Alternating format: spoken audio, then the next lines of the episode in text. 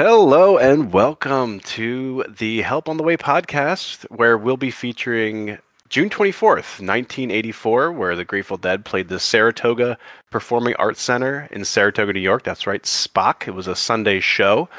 Um, today, I am here with Knob. Knob, say hello to everybody. Hello to everybody. and uh, as everyone will notice, the co-host who typically does the moderating is not here today. Uh, we are recording on President's Day, and um, Game is is out doing President's Day things, probably taking advantage of all those President's Day shopping deals. So we have decided to press on and talk about our weekly show, which is once again June twenty fourth, nineteen eighty four. And before we get into the weekly show, there are a couple um, news matters that we want to get to in our Channel 6 news um, uh, segment. And the first thing that we want to bring up is that Knob saw some shows. Knob, why don't you tell the audience about the, the shows that you've seen? Yes, I saw The Friends of Jerry uh, this past week. Their, uh, their Philly's premier new Dead cover band. The newest I, of the I new never, ones. Yeah, I they I think they're less than a year old at this point, or or at least gigging wise. And I had never seen them, but all of my Philly Deadhead friends go nuts over them and kept being like, "No, you got to come see Friends of Jerry." And it just never worked out for me scheduling wise. But I finally got to see them, and I get it. They're still new. You know, the band is obviously going to get better in that all bands are going to get a little bit better as you know when they're out of their first year of playing. But I was impressed. There were some really stellar jams. Uh, they had a really good drummer, and that, to me, and I, I've probably said this before, but I think it's probably true of most types of rock music, but jam bands especially live and die by the drummer. If the Hmm. drummer is into it and is able to not only follow the jam, but introduce new ideas to change the texture of the jam as it keeps going, you're in for a treat. And this was a drummer that I was absolutely impressed with uh, being on top of things during the composed or or more structured parts. But then Mhm. once they let loose, you know, sometimes he was listening and just reacting, and sometimes he was being an active participant, and it was just really cool to hear. Nice. Yeah, I, uh, it's interesting. That's an interesting viewpoint. I would think what separates jam bands or what makes a jam band works is the virtuosic guitarist. Yeah, Um, now I, I play bass, so and I don't you know pretend to be a virtuosic bassist. I don't think you need a Phil Lesh style bassist. I think you could get No. away with you know someone who can kind of just keep the rhythm and, and you know kind of um, you know do the managing between the rhythm and the the melody sections. But to me, it really comes down to someone who can just shred. But maybe you're right. Yeah. Maybe maybe um, maybe that's why my band uh, doesn't play great Grateful Dead songs. Um, it- but they are do- hard. I, God. I agree with you that a virtuosic guitarist is absolutely part of it. Um, Yeah. But I think what separates, I, I, at the very least, I think most jam bands have a really good guitarist just from the jump, and or at least the ones that we wind up hearing about. Uh, Yeah, and I true. think what separates even just on nights from off nights with these bands, in my opinion, tends to be how on the drummer is. Cool. Awesome. Yeah. Sounds like a cool show. Um, do you want to talk about uh, Bob Weir's show with the Atlanta Symphony Orchestra? Sure. I wasn't there, but I've listened to some of Oh, it. there you Um, Mhm. Bob Weir played with the Atlanta Symphony Orchestra this past uh, weekend, similar to his National Symphony Orchestra shows last fall. Um, it was a really fun time. I these shows were shorter, but the trade-off, in my opinion, was worth it because I think they were tighter.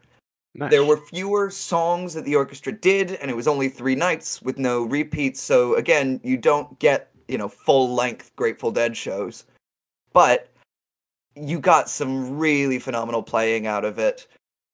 I really hope, and if Bob Weir or someone on his team is listening to this podcast, as as we know they often do, um, please release this as an album of sorts. People want it, and people would buy it. Uh, I think it's really cool. Yeah. Wait. So I, I agree with you. I think that, and that's probably what they are doing because these weren't streamed for you know No. nugs or anything. So h- how were you hearing? Like Mixlr, or how did you get you know? Yeah, your I ears heard onto it. Yeah, I heard some audience tapes through the Mixlr. You're that's the thing is the soundboard hasn't even the National Symphony Orchestra shows, they haven't released the soundboards for. So I have a feeling that the only way we're going to get to hear soundboards from these shows is an official release. And uh, I've got fingers crossed. But again, these are orchestra shows, so for the Yeah. most part, the audience tapes sound really good. You don't get as many chompers or loud woos throughout the show. Yeah, it's a, it's a different crowd that goes to these shows. Yes, um, but what do you think of orchestra shows in general? And I'll I've never said this on the podcast, but a little bit of uh, personal um, fig musical history is that the first concert I ever saw, besides Weird Al, was Roger Daltrey and the London Symphony Orchestra.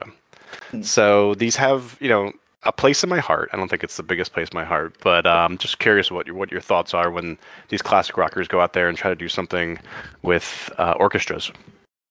I, and this is going to be a little bit of a cop out answer, but I like it when it's good, and I don't like it when it's bad. Like I, I think when it works, it's really cool, and I understand why these musicians go for this grandiose, larger than life version of these Right. songs. At the same time, there are some bands that it doesn't work for, and it just sounds like a really big soupy mess that kind of buries what makes the original song so good. Right. Um, I I think in general, I've heard a few different jam band or or Grateful Dead specific guitar players with orchestra. I know uh, Warren Haynes did. I've heard Terrapin, but I know it was a full show. They didn't just do Terrapin. Um, and of Mm-hmm. Well, Terrapin Trans makes does- sense with an orchestra. That that's a Absolutely. very yeah. That's the thing. You have to be a little That's a big song. about the songs. You know, I wouldn't put Bertha or Truckin' with the orchestra, but Yeah, me and my Cassidy would work. Yeah, exactly. You know, I Dark love my beloved El Paso, but I Yeah. don't need to hear three French horns at a part two El Paso. I mean, you want to, but I mean, don't yeah, don't get to. me wrong. I would Yeah. listen to it. I, I would, I would hear it out of curiosity, but I don't know if I would like it. Yeah, no, I hear that. Uh, You know, it's interesting what Bobby's doing too in this context because it seems like the Wolf Bros, and maybe less so with this incarnation of the Wolf Bros, but um, you know, initially it was very stripped down and it was you know kind of back to the basics, and then I guess he has this other impulse to kind of you know beef it up and and and make it classical and make it you know something something different. So yeah, these are shows that that would interest me. Uh, if they were local, I'd definitely go see them if they were streamed, I'd definitely stream them. Um, and if Bobby ever gets to putting together something, I'd definitely download it or you know take a take a listen. Cool. So let's move on to this week's show. Once again, this is June 24th, 1984, at SPAC, which is the Saratoga Performing Arts Center uh, in upstate New York. Um, uh, Bobby uh, forgets at one point where exactly he is. Uh, he knows that he's in upstate New York, uh, but we'll get to that. Set one starts off with Dancing. Uh, first time that they played Dancing since 1981. So that's kind of cool to bust that one out. Direwolf, Minglewood into Candyman. We got Me My Uncle into Mexicali Blues, and then Ramble On, and then we get a bucket deal closer for set one. Nam, what did you think? Fun. Uh, I'm gonna say from the jump, there's a couple of things that stand out in pretty much every song. So I'm gonna say them now, so I don't have to repeat them. Pretty much every song is fast, like real fast. Yeah, I said Um, that this one was brought to you by the letter C. I w- at one point during me and my uncle, I wrote down, I know we normally beat around the bush here, but this is a coked up me and my uncle. Uh, um, and Yeah, we don't need to hold voice- the uh, audience's hand anymore about No. what we what we mean by that. No, the the Grateful Dead did drugs sometimes. Uh, The drug ban. This is one of those nights. Yeah. Um, the other big thing that stands out to me is Jerry's voice is rough. Mhm. This doesn't mean every Jerry Possibly from the is- drugs. I I would say almost certainly from the drugs. I would also say Bobby's voice is rough tonight too. Uh, just to add I- to that. I possibly thought Bobby's voice was pretty fine in set one, but I, I agree in set two, Bobby's voice gets similarly shot. Uh, to to Possibly from the drugs. I would I would guess it's a mix of the drugs and whatever screeching noises were being made during Hell in a Bucket. I would say about 50-50 those two factors. Interesting. Anyway, uh, more specifically, song by song, uh, the dancing in the streets was okay. It, it makes sense that this was the first one played in a few years. I found the underscoring to be working for me. Brent was bringing some nice key licks. There was some really driving drum stuff, especially when Mickey started playing with the ride cymbal. The harmonies are rough at the top of the song, but at no point do they get good. Um, Yeah. But overall, I would say the dancing works more than it doesn't in that they play instrumental more than they sing. Uh, a chipper dire wolf. Uh, I would say that this one gets so close to working for me, but it just doesn't quite. It's just a little too fast for me. Uh, It's not a great vocal from Jerry. He forgets Mhm. some words. It's a little bit sloppy at times. Every time I start rooting for it, something loses me. I think this set really starts clicking with New Minglewood. The build up was really fun. The the it was just working for me. It was a good Jerry solo. Uh, Billy was was adding some nice stuff. I loved the the upstate Phillies start looking good. Yep. Always will love a, a Brent B3 solo, and that sounded really nice. I Mhm. and then Bobby starts playing his slide solo, and if he kept it to two repetitions Mhm. of the chord progression, I would say it was a really good Bobby slide solo. And Yeah, then, he damn it, Bobby, he, he takes a third one, and that's when it stops working. He starts playing that note, and oh man! But luckily, Jerry gives us another nice solo right uh, right towards the end. I would I would say this new Minglewood, even with some of those high screechy notes, is a highlight of this set, especially T right here in wherever this is. Yeah. He knew that he was in upstate New York. Yes, He didn't know exactly That's- where. I mean, that's a big he was. chunk of the he knew he there, was upstate somewhere. I don't know if he knew it was New York. he was. They were all kind of in the cosmos uh, yes, this Oh, night, yes. probably. Um, this was a nice Candyman. I I liked it. It's fast, but the band was still giving it its all. Uh, despite the tempo, it was able to be quite sensitive.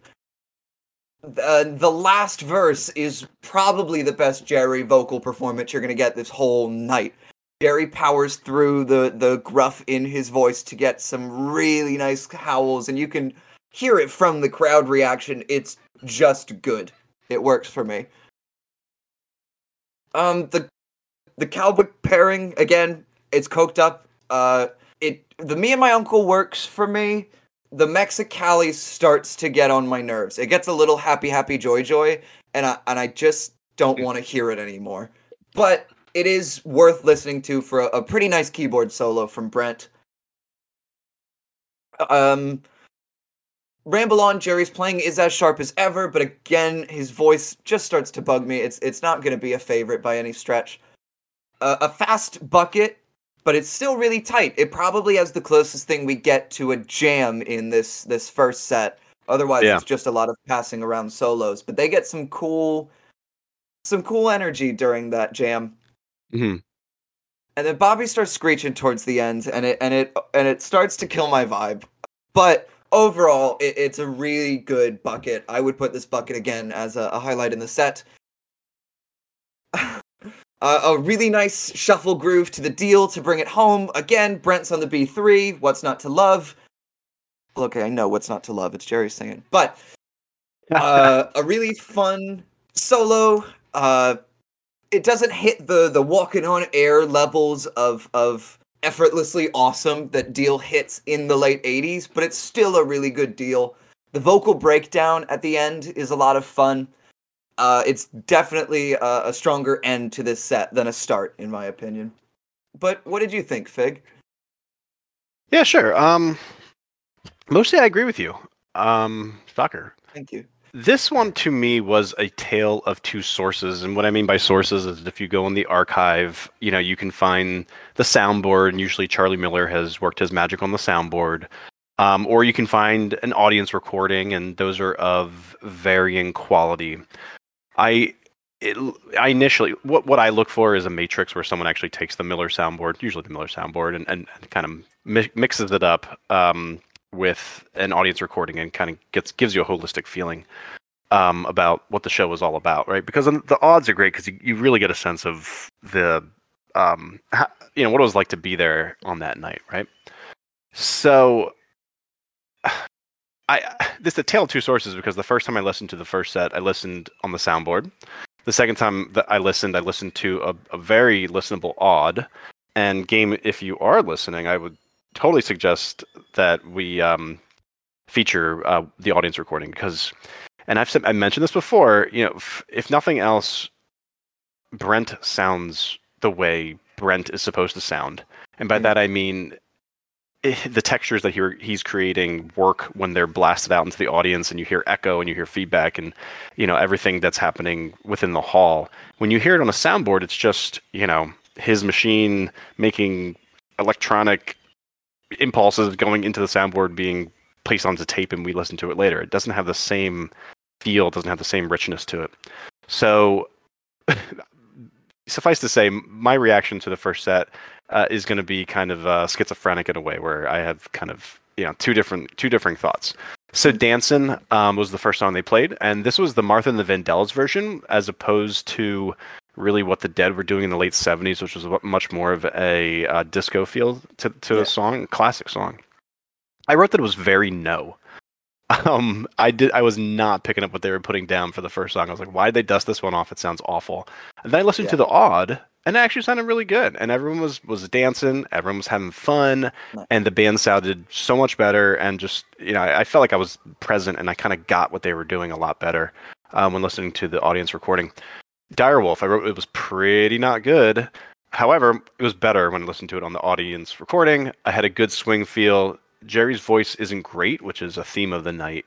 Uh, but he actually really tried, which I appreciated. And throughout Direwolf, um, yeah, it wasn't well played, but the fans were going nuts, and that was enough for me. Yeah.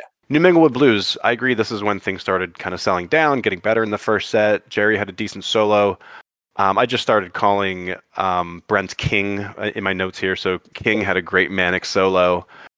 Um, Bobby had an awful solo, right? So he, he started, I guess, the first 16 bars or how many bars yeah. down playing low. And then the last 16 bars were just like I don't even I, I I don't rate it as music. It like it didn't sound like music. It it sounded like he didn't know what he was doing, and I just you know, and, and this is a theme throughout decades of of what yeah. Bobby is doing on slides. I just don't get it. I I really just don't get it. Um, maybe another Grateful Dead lyric. It is very much the sound of street cats making love. Yes um, yeah, but I don't want to be awoken to that sound. No, no. Um, but then you know what, what was kind of cool was that I guess there was like a third solo bit where it was Jerry and Bobby, and they were kind of soloing almost together. And uh, mm-hmm. you've caught it like maybe comping, and, and maybe that's what was happening. But um, that actually caught my ear, and I thought that it was pretty good. And then yeah, I thought it was really funny that Bobby was able to situate himself that he was in upstate New York, but then he says it's two right here or wherever it is. and it's like okay yeah you're in saratoga but like you know you have a general sense of where you are you know. That's the state of mind that the band was in. We have a general sense of what we're doing up here. Um we get candyman. Um, one of the cool things about the miller soundboard was you could hear the band playing and kind of playing with the audience between songs.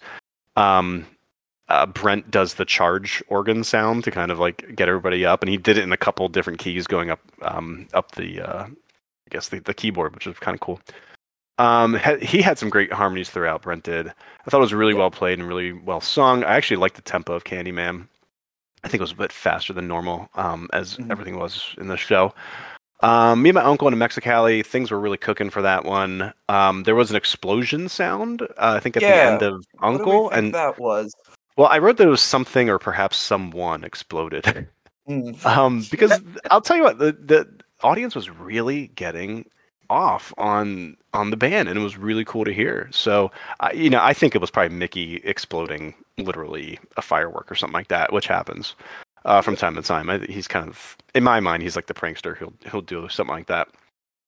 Um, Ramble On Rose, I thought this was a really good version. I, I wrote that it was well sung by Jerry, uh, even though the oh. first few songs weren't stellar. Yeah. Um, because again, I think he was trying, right? Like he didn't have the greatest yeah. voice that night, but but like he was really making it. You know, he was trying to make it work for everybody, it's which was true. appreciated. 80s Jerry being rough vocally is very different from 90s Jerry being rough vocally because, like you say, 80s Jerry is always trying.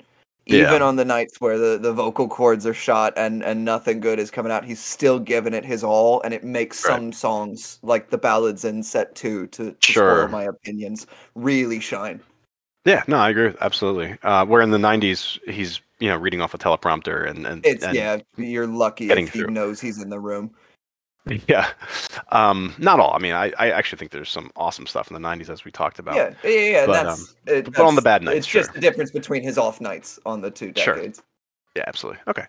So we get into Hell in a Bucket. I thought this one had great energy. Um, we got some weird Bobby laryngitis voice at the end. I did not like it, the way his voice was sounding at the end. Um, yeah. But he and Jerry had some great interplay, especially in the extended instrumental section. I wouldn't call it a jam. It was just kind of, you know, kind of riffing on the on the same idea. Um, yeah. But it was fun. Great energy, good speed, and Deal was a great closer. Um, and Jerry was just ripping throughout all of Deal. So we will hop into set two. Starts off with Miracle, uh, and then into Bertha. I th- thought, I don't know why they didn't start with Bertha, but anyway. Um, then we get into playing China Doll, into Samson, into Drums in Space. We get to the other one. There's a Wharf Rat into Sugar Mags. And then as an encore, the they did the classic rock that really rocks routine, and they played Satisfaction into um, It's All Over Now, Baby Blue. So, Knob, I'm tired of hearing myself talk, so I'm going to kick it back over to you. What are your thoughts on set two? Yeah. Thank you. Um, I, I can't tell. Okay, I think I like set two more than set one. More songs stand out in set one to me, but I think that's because there's a baseline of quality in set two that's higher than the baseline of quality in set one. Um, Miracle is a it's a fun start. It's there's tight playing, but this is the first song that it becomes clear to me that Bobby's voice is also shot, which really makes for an interesting set two dynamic. Um, a quick and I'll say impressive transition into a, a zippy Bertha.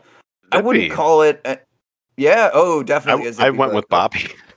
ah, and that's why there's two of us on the podcast. Yeah. Um, I wouldn't call this an all-timer Bertha by any stretch, but the solos were a lot of fun. The the band was playing it really well. A fast playing in the band. I know that's true of everything, but wow, it is fast. Bobby's voice is showing some wear. I, again, I think it's a mix of the drugs and the bucket screeching. Um, the jam is is one of my favorite parts of this show. Uh, despite being fast, they start off really quiet, which is very nice. You get some high bass stuff from Phil, which is very pretty. The jam occasionally, because of its speed, trips over its own feet, but more than often, or more often than not, it soars. And even when it trips, it, it quickly recovers and finds some new stuff. It's a really cool, really weird jam with a very nice transition into China Doll uh, a very well played China Doll. A lot of emotion from the band. Jerry's solo's great. Again, it's not his prettiest vocal tone, but that kind of works for a song as desperate as China Doll. This one, it didn't bug me anywhere near as much. Uh, a nice drummer led transition into Samson's, which was cool. Uh, Brent's organ stuff is a lot of fun. Uh, again, the sung bits with Bobby are hit or miss, but damn, there is some great energy in the jam. Uh, I like the transition into drums. It was very smooth. In general, there's very smooth transitions in this second set. Uh, again, not a life changing drums, but a cool one. Uh, some pitched percussion, which is always fun to make some some weird and different sounds. Uh, a freaky, freaky space with a very smooth transition into the other one. Mm-hmm. It genuinely took me about a minute and a half to realize we had switched songs. Um, good energy to this, the other one. Really enjoyed that. Wharf Rat is definitely a highlight of the set for me. A really pretty transition. This is probably the only song tonight that I would say has an appropriate tempo. Uh, and it, it feels just right. The harmonies are great. The ending jam was really fun. Weir was throwing in a little licks that kind of reminded me of the other one. It was a nice time. Uh, Sugar Mag, same thing that I feel in general. It's fast. Uh, Jerry's guitar gets a little buried in the mix, but it's still a lot of fun. Bobby's voice is shot. Um, Satisfaction Baby Blue was an interesting encore pairing. Mm-hmm. It was a fairly faithful Satisfaction. I it didn't really feel mm-hmm. like they were doing anything that the Rolling Stones themselves would not have done to Satisfaction. Mm-hmm. Or um, that you um, couldn't have heard on the radio on the way yes. to the venue. Yes, exactly. If you if the band was not on stage and they just played Satisfaction over the loudspeakers, I don't know if it would be that different of an experience. Yeah, um, there'd be an organist. Yeah. Yes. uh, I'm gonna be honest. Kind of a rough transition into Baby Blue because it seems like there no one's quite sure what song they want to do next. But once the mm-hmm. Baby Blue gets kicking, it's pretty fun, and I think it's a nice way to send everybody home. Um. Yeah, I liked the second set. Um. What about you? What did you think? Yeah, you know, it, it's interesting. Usually, the dynamic with our opinions is you know we agree on 90% of things but there's 10% we don't agree on i actually agree yeah. probably with you on 95% maybe 100% wow. of, of what you said here in, in set wow. two um, so yeah let's get into it yeah I, again i would have liked to he- have heard bertha as the set two opener. Um, but they decided to go with Miracle, and I'm not sure if that was the right idea, but um, it is what it is. Uh, it was an okay version um, with a lovely transition into Bertha, which I called a boppy Bertha. So we disagree. You mm-hmm. went with. Zippy. I went with boppy. That's just that's what makes us different. Right there. That's the five percent right there, and and that's what this podcast is all about: Zippy versus Boppy. Um, Bertha, you get a blistering Jerry solo, so not to be missed. And yeah, playing in the band was fast, fast, fast. Um, really dynamic instrumental section for how fast it was. Some really aggressive Bobby comping. He kind of really was just moving things along with with his. I, I think his tone was aggressive, like maybe a little bit overdriven for what he was doing, and maybe it was where on the neck he was playing um, was uh, different to my ears too. But that was kind of cool. And China, uh, a great choice, probably the best choice of the night. Uh, I love the tone that Brent was getting. There was a great interplay between Jerry and Brent throughout. And at first, I wrote down that I was really enjoying Jerry's vocals, and then I realized that what I was actually enjoying was Brent's harmonies to Jerry's vocals, rounding it out, yes. making it making it less, you know, uh, intense or maybe um, I don't know, hard, hard, to listen to, like you know, uh, evening it out perhaps.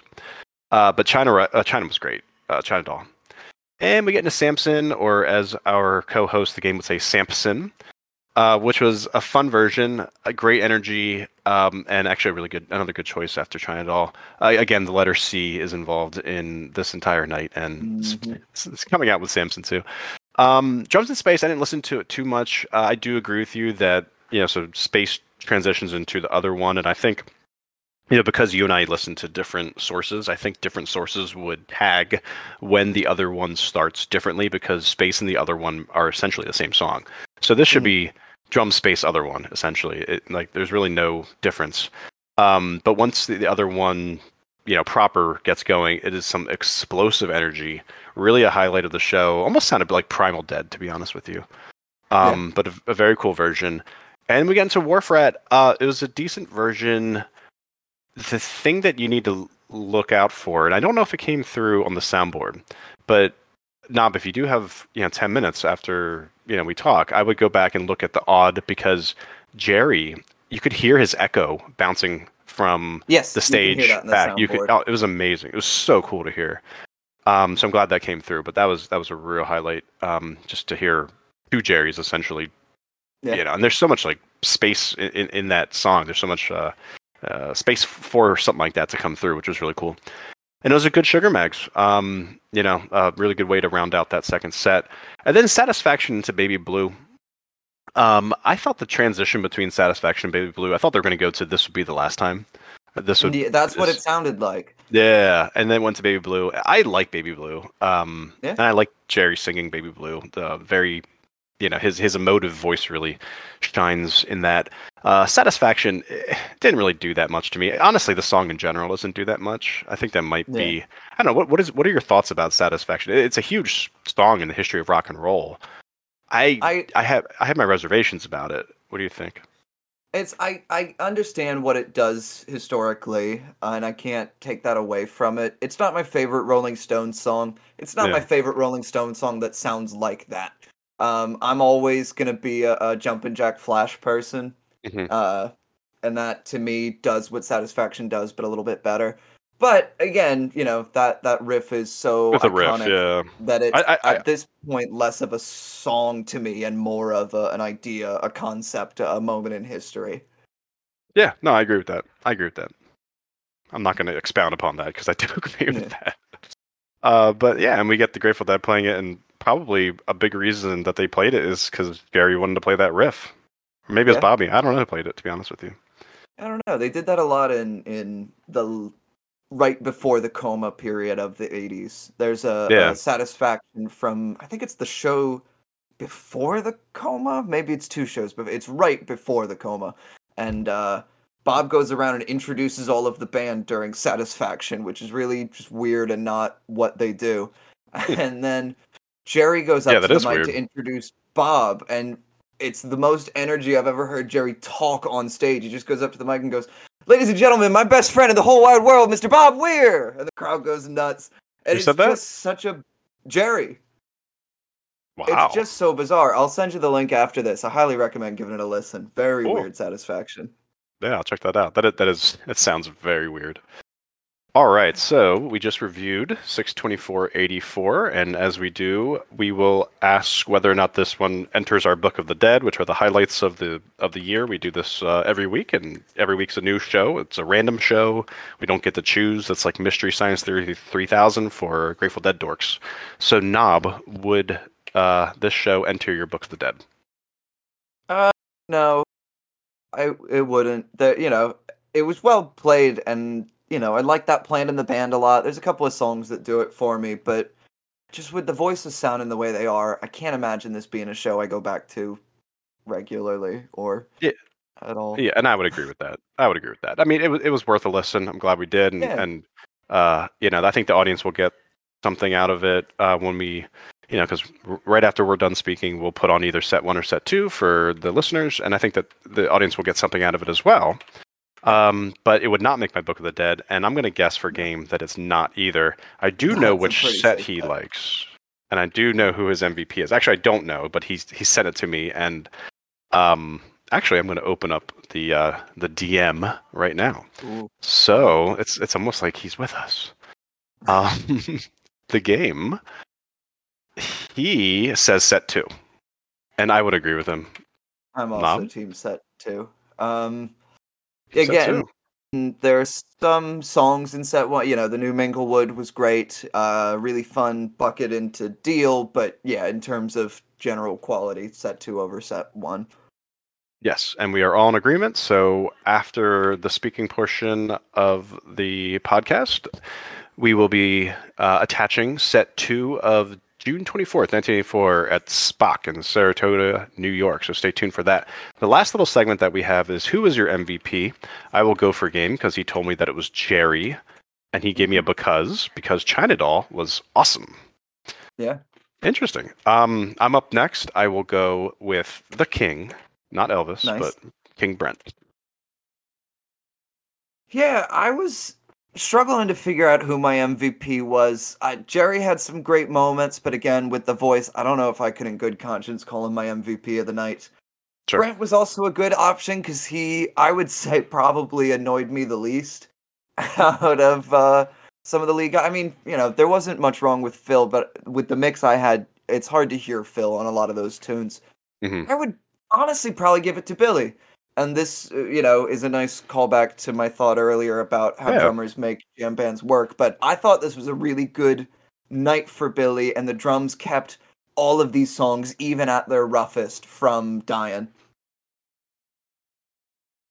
Yeah, I agree. Okay, so we, we are not in agreement as to who the MVP of the night was, but we are in agreement about which set. So, oh, we have we do have another segment. I forgot. We got a bunch of Reddit comments about this one. Um, so the weekly thread, the weekly random thread, is uh, uh, you know posted onto the Grateful Dead subreddit, uh, reddit.com slash r slash Grateful Dead, and I'm a moderator of the Grateful Dead, so I can place I can sticky it right there at the top. So if you want to see what we're doing Wow, with that portion, I know. That, wow, li- little humble brag. Um, uh, it, it gets me nowhere in life aside from Yeah, yeah, yeah, yeah, this. So you know, you you got to talk it up when you can. Uh, but if you want to follow the thread about what we're doing, it's right there on the subreddit, and so people can listen and they can comment. And so some nights, some weeks we don't get any comments. Some weeks we get a ton of comments. And um, I'll go with the first one, and then Knob, you can go with the long one, and then we'll just kind of trade off and on like that. So user 091882, who I think has commented before, so thank you for that, um, wrote uh, kind of a pithy statement: "Disaster Jerry at his finest." Yeah. Kind of a cool way to think, talk about it. And why don't you go ahead with the next one, Knob? Sure. Uh, user TJF3 uh, wrote, This is a great show with a musical thread that continues to this day. I had just graduated from University of Georgia and was on the tour, Toronto to Alpine Valley, 14 shows in 10 venues, Nice. with my girlfriend and two friends from school, Horace and his roommate Dave. You think those are Dave- made up names? Names? Um, well, I know Dave is real because I Oh. know where this story is going. All right. Horace kind of tripped me up. Like, Yeah, I wouldn't be surprised. Yeah, but some people are named Horace, I believe. some people are named Dave, perhaps. Yeah, yeah. There, are, I believe that there are Daves in this there's some world. Daves out there. Uh, Dave was part of an incredible circle of musical and creative friends we had in Athens, and was trying to get a gig as a bass player in a band. A couple of weeks earlier, I'd taken him to Abbott's Pizza to see my buddy John JB Bell play Thursday afternoon solo set. When JB took a break, he came over to our table, and Dave looked and said, "Man, you need a band." And then we went on tour. At that Saratoga show, we were lysergically grooving as the unusual opening to the second set unfolded. When the Playin' in the Band jam descended into that dark, blue light stage, Dave turned to me and threw an arm around me. That's what I want to do, he said, nodding at the stage. That's what I want to do for the rest of my life. I believe you can, I answered. You can do it. Why the hell not? And when the tour was over, Dave Schools called John Bell and they started jamming with a couple other buddies, Mike Houser and Todd Nance. In February of 1985, they played a house party and Widespread Panic was born. But Dave knows, as do I, that he called his destiny that night at Saratoga. We both felt, we both knew it. So it goes. awesome comment. Yeah, I always I- think it's cool. I love hearing stories about the the the current generation of of jam bands seeing the older generation like that. Um it's just Yeah. neat to to know that it's it's always a conversation this music that we love. It's not none of this is made in a vacuum. It's uh it's this tradition that goes on many years before us, will go on many years after us, and it's just neat seeing the chain like that. Yeah, and it's always you know everyone has a story about how they got on the bus, so it's cool to hear anybody's story, but especially someone uh, you know who eventually went on to you know continue the, the legacy of, of the jam Yeah. band scene and widespread panic. So of his own, as it were. yeah, exactly. Yeah, it's like self seating. It's it's uh, pretty cool stuff. Um, I can only I'm left to wonder what happened to Horace. Yes. kind of just drops out of the whole story, but uh, maybe that's for another night. Okay, so I will continue. Uh, great story, Knob. Thank you. Well read. Um, CJed11. Uh, he said that it rained like a bastard at that show, but it was a good time. Which I'm gonna say makes it especially funny that of all the lyrics in Bertha, Jerry fucks up ran into a rainstorm. I know that's the reason they played it. I- You know, that it's just funny to me. and they didn't play Looks Like Rain. No, no looks like rain, no cold rain and snow, just a Bertha. You want to go with the last one? Oh yes. Uh, final comment from Endumont. Why not? Born and raised in Saratoga. Crazy to read about a SPAC show from '84, two years before I was born. So I would say that it's not that crazy because we know that they play SPAC. I mean, at least Yeah. Dead and Company plays every summer. Um, It's true. I think this- have, I'm looking at the poster in my room from this past year's canceled SPAC show. Uh, ah, yeah. it's, Oh, yeah, because of uh, There was a passing, yeah, right? Mayers. Yeah, uh, not right. a passing, just just Oh, a, a health concern. Yeah. Okay. Yeah, the rumor was the Uh, passing. That's right. Yes, and then it very quickly became, "Hey, please stop saying that he passed. He's still kicking." Uh, Yeah. yeah, I But I will say, you know, wherever you grew up has a significance to you. So hearing the Grateful Yes. Dead, and if Game was here, we would talk about Central Pennsylvania. Um, when the Dead played on City Island, which is like, you know, where our minor league ball team plays, and it's just kind of crazy to think about. Uh, but you know, other people are just like, yeah, whatever. Capitol. Whenever I see a show at the the Jersey Capitol Theater, Yeah. I'm always like, "Yeah, yeah, that's Yeah. our Capitol Theater." Wow, that's the cap. They never played there. um, all right, so this is a weekly show. So that was, um, you know, so we just talked about the current week's show. Let's talk about next week's show. We get one from '83, so we're going back in time. Uh, I guess uh, a year. We're just jumping back from '84 here to '83, and this is in uh, Maine, uh, the great state of Maine. Yes. Starts off with a Jack Straw. We get into a friend of the devil. Uh, all over now. Oh, th- uh, this is gonna be fun. We uh, have a lazy lightning supplication there in the first set. Um, yeah, this is a nice mix of of deep cuts and fan favorites, especially in that first set. yeah. Uh, the Sugaree is like 17 minutes long, so it'd be interesting Yeah. to see what the heck they're doing there. Uh, we get a Spanish jam after drums. So um, yeah, and once you know it, they end with U.S. Blues. So that is the next week's show, which we will report back to you after we listen to it uh, in a week. So we are going to wrap up. I want everybody, if you like what we're doing, to please smash the subscribe button, like and share with you, all your friends and family, and anybody who might be interested in the Grateful Dead or what we're do- doing here.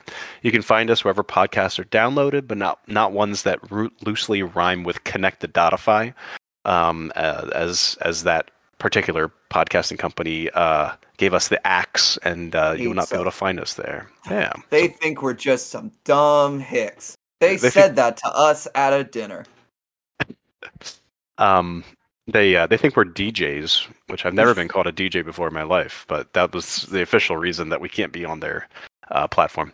Uh, but you can find us on the Podbean platform at uh, helponthewaypod.podbean.com. If you have any thoughts or you know comments or suggestions, or uh, even if you want to um, say something disparaging, you can email us at helponthewaypod at gmail.com.